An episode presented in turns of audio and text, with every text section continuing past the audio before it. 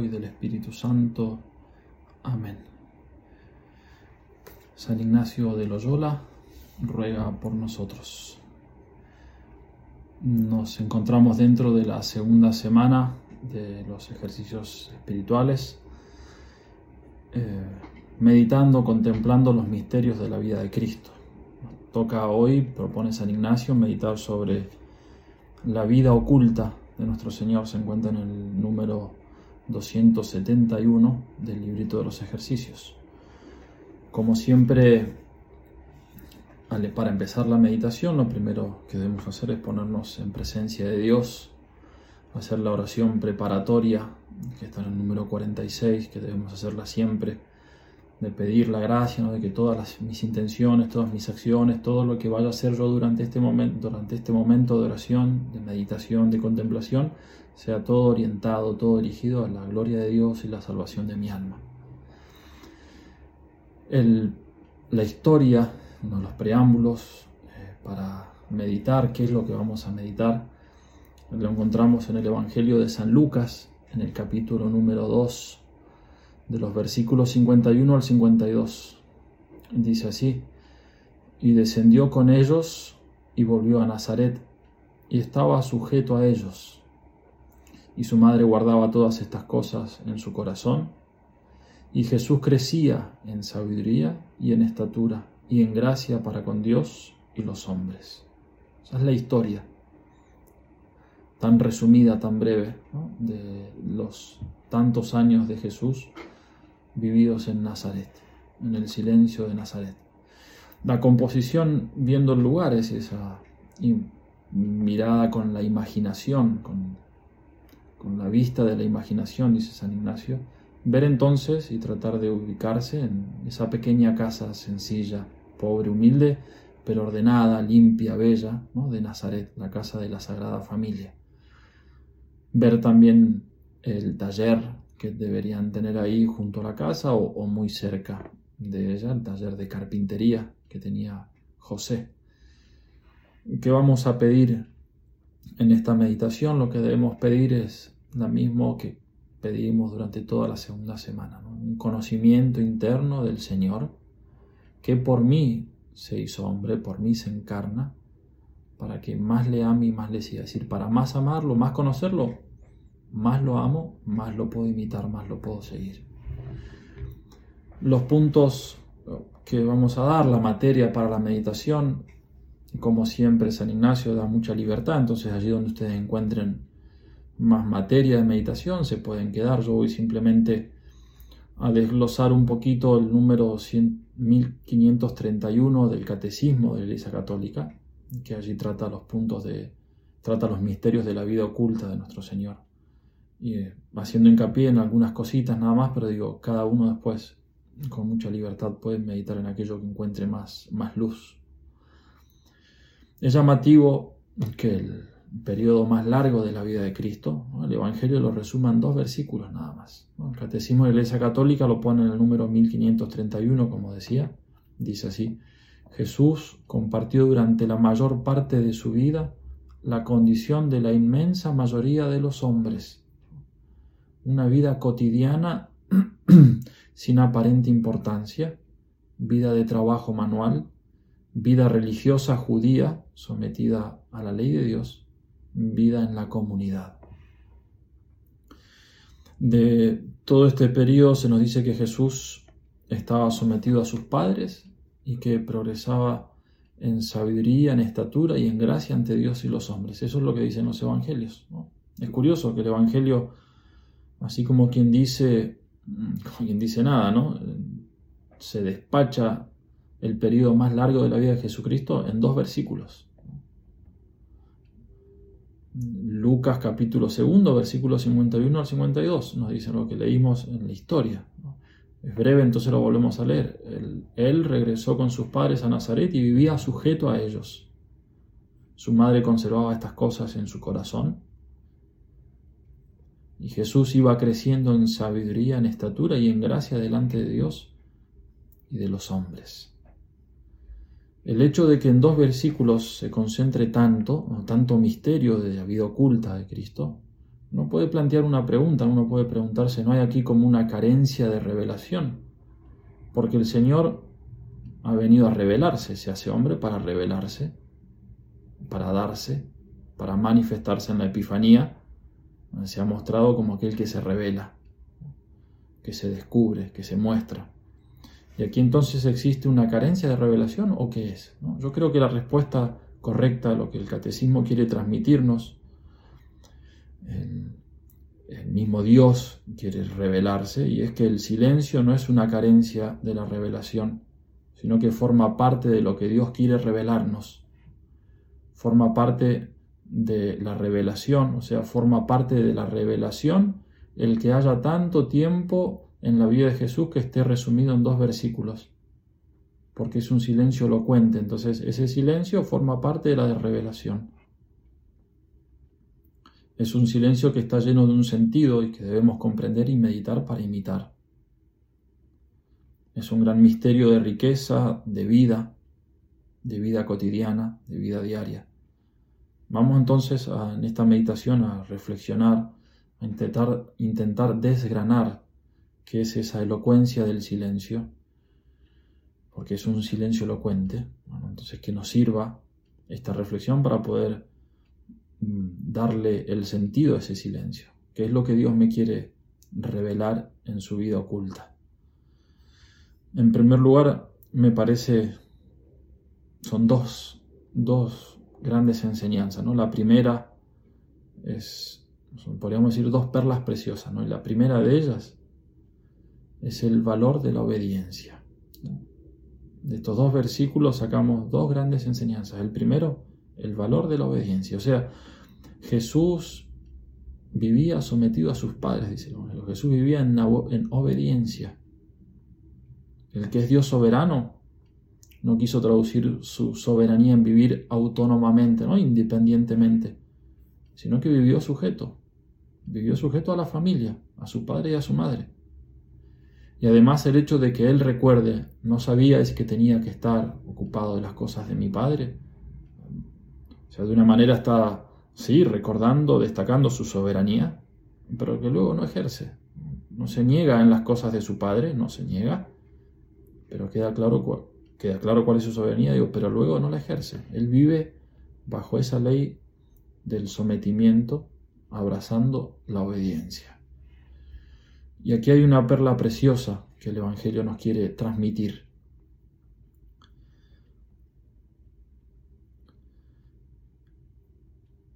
El Evangelio nos quiere enseñar que no hay camino más fácil, que no hay modo más seguro para descubrir y para hacer la voluntad de Dios que la ley de la obediencia. Fijaros bien que la palabra que usa vivió sometido a los suyos, esa palabra sometido, hoy en día la palabra esa no tiene buena prensa, ¿no?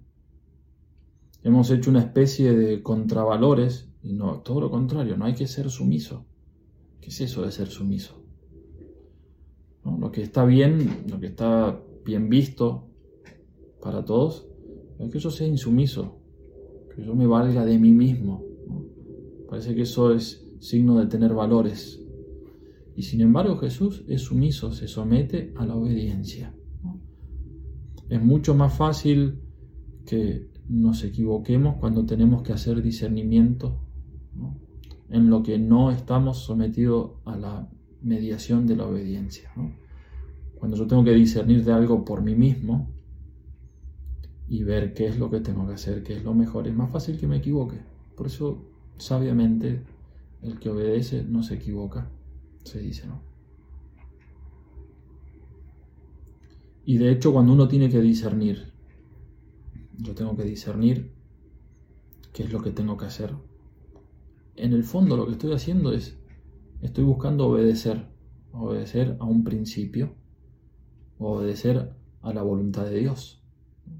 Entonces tengo que discernir, tengo que ver cuál es esa verdad que está por encima de mí, que más allá de mis gustos y mis caprichos, es lo que me perfecciona.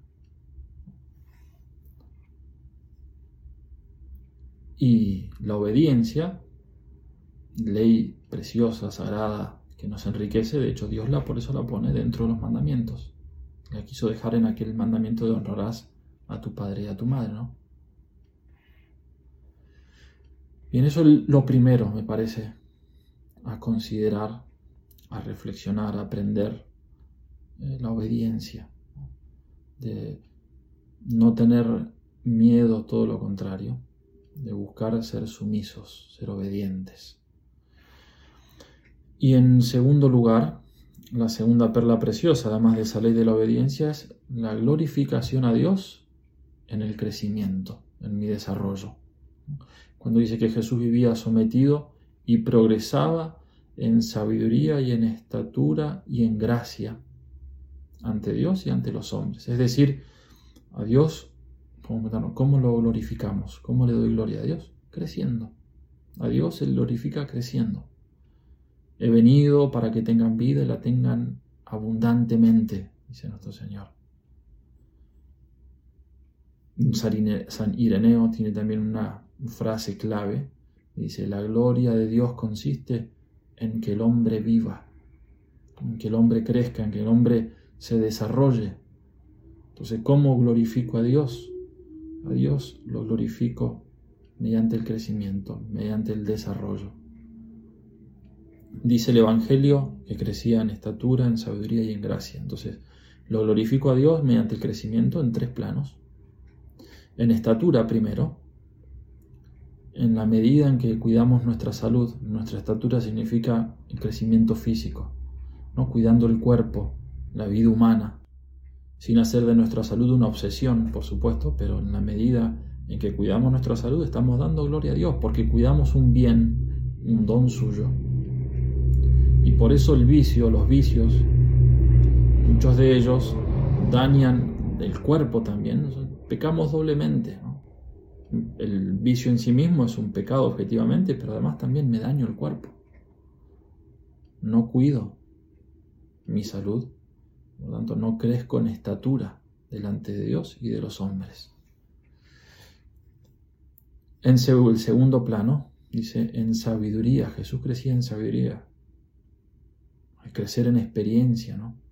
apreciar la cultura, crecer en el conocimiento por medio de la sana lectura, de la educación, el, arte, la música, la educación, el, crecer intelectualmente, es también dar gloria a Dios. Dios es infinito y nosotros vamos poco a poco creciendo en conciencia de que vamos aprendiendo el libro de la vida. Es un libro que nos resulta inagotable. Y siempre Dios nos va mostrando más cosas, vamos aprendiendo. Y yo debo profundizar en el conocimiento de mi fe, de las Sagradas Escrituras, intelectualmente, formándome. Entonces crecer en estatura, cuidar la salud, dar gloria a Dios. Crecer en sabiduría y creciendo en, es decir, en cultura, intelectualmente, es dar gloria a Dios. Y el tercer plano, el más importante, crecer en gracia. Obviamente este tercer punto en el fondo incluye a los dos anteriores y los lleva a su cumbre, a la plenitud. Porque la vida espiritual es un ir increyendo, ¿no? siempre creciendo, avanzando. Dios se nos ha dado y se nos quiere dar. Quiere que crezcamos más y más. Y es todavía infinitamente más lo que todavía Dios nos quiere comunicar que lo que ya hemos recibido, que lo que ya nos comunicó. Es todavía infinitamente más lo que Jesús quiere darme de su gracia y su intimidad que lo que ya me ha dado. Y mirad si no nos ha dado. Nos ha dado ya un gran tesoro. Pues todavía es mucho más lo que no nos ha dado, lo que nos quiere dar. La vida eterna se nos va a quedar pequeña para poder recibir de Dios ese tesoro que es el mismo. Entonces se glorifica a Dios creciendo y en los tres planos, pero con un matiz importante. Y es el matiz que da este tercer plano, el, el del crecimiento en la gracia, en la santidad. Y es un matiz muy importante, especialmente los mayores que estén escuchando esta meditación, lo van a entender más rápido y más fácil. Y es que el crecimiento humano está sujeto a una ley natural. Desde que se nace, se crece, pero llega un punto en que se empieza a decrecer naturalmente. Porque está sujeto a una ley natural. físicamente puede decir que se crece hasta los 21 años, 22 años, 20 y pico. Después comienza una bajada, ¿no? Psicológicamente, intelectualmente también. Hay un crecimiento, se llega a su plenitud, a su culmen ya en la edad un poco más avanzada, 40, 60 años. Pero luego comienza también un decrecimiento. Perdemos reflejos, intelectualmente estamos más lentos, perdemos memoria. Entonces físicamente y psicológicamente, intelectualmente, se crece y luego se decrece naturalmente por una condición de la naturaleza. Pero en el plano espiritual, ¿cuándo comienza ese decrecimiento natural? No existe. Espiritualmente, no existe ese momento de decrecimiento natural, es decir, que por la naturaleza uno decrece. A diferencia de lo que pasa en la vida natural, en la vida sobrenatural hay un crecimiento continuo, estamos llamados cada vez a estar más cerca del Señor, a más conocerle, para más amarle y para más imitarle, que es lo que estamos pidiendo en esta meditación. Entonces, por, supuesto, en la vida espiritual o se crece o se retrocede, pero eso según mi actitud. No es naturalmente que yo llegue a un momento en que por más que yo quiera no puedo crecer más y comienzo a decrecer, no. Es importante este matiz, En el camino de la santificación cristiana, decir que glorificamos a Dios creciendo incluye un crecer humanamente y aceptar también un decrecimiento humano. También glorificamos a Dios creciendo humanamente y aceptando el decrecimiento natural, manteniendo nuestro ininterrumpido crecimiento sobrenatural. Nuestro crecer en la gracia, en la vida sobrenatural, no tiene un techo, no hay límite. Yo a Dios lo puedo amar y por donde lo puedo imitar cada vez más y nunca va a ser suficiente. Y siempre puedo más y un poco más.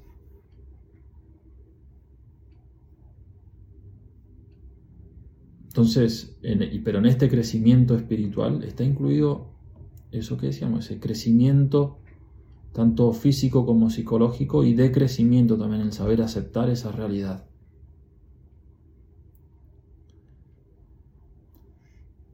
Bueno, yo creo que estas son como decía, dos perlas preciosas, dos realidades, dos enseñanzas que encontramos dentro de, ese pequeño relato del Evangelio que nos hace de la vida oculta de nuestro Señor.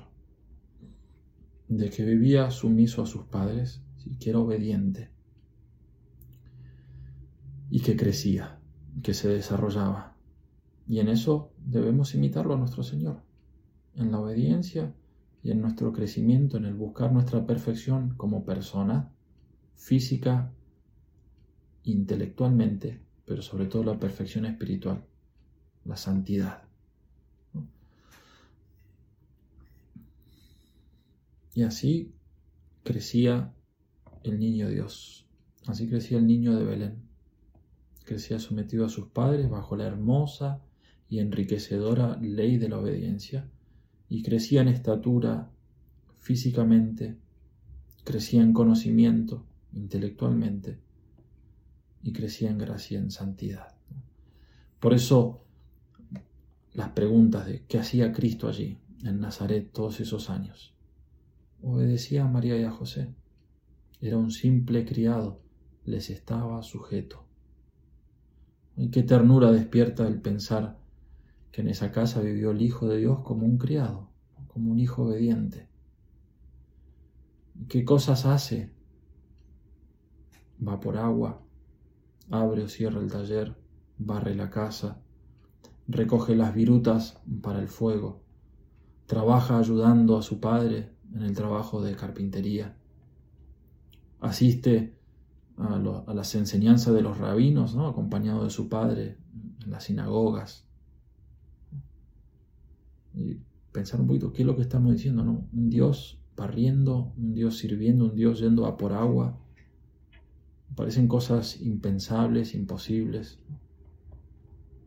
Pero es Jesucristo que se hace hombre por mí. Y son acciones serviles de, ponerse al servicio, pero que son, que son al mismo tiempo divinas. Es decir, que por medio de esas obras Jesucristo está obrando la redención del género humano. Por todas y cada una de esas obras. Por supuesto, el momento culmen es la muerte de Cristo en la cruz, el derramamiento de su sangre.